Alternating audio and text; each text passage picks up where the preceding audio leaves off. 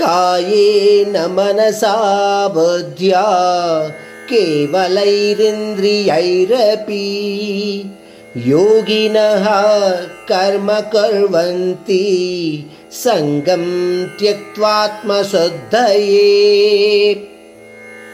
మరొక్కసారి పరమాత్ముడు నిష్కామ కర్మ గురించి చెప్తున్నాడు.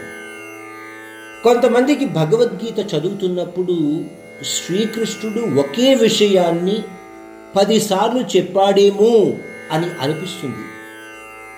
పోతే ఆ విషయం యొక్క విశేషతను తెలియచేయడానికి మాత్రమే శ్రీకృష్ణుడు మరీ మరీ చెప్పాడు అని మనం గ్రహించాలి.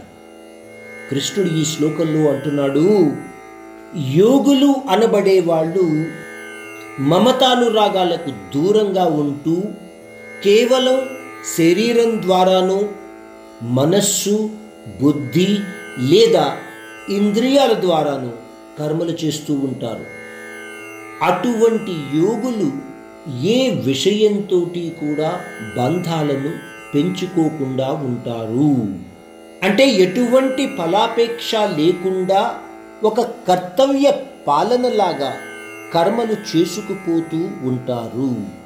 ఇంకొక రకంగా చెప్పాలంటే నిష్కామ కర్మ మార్గము.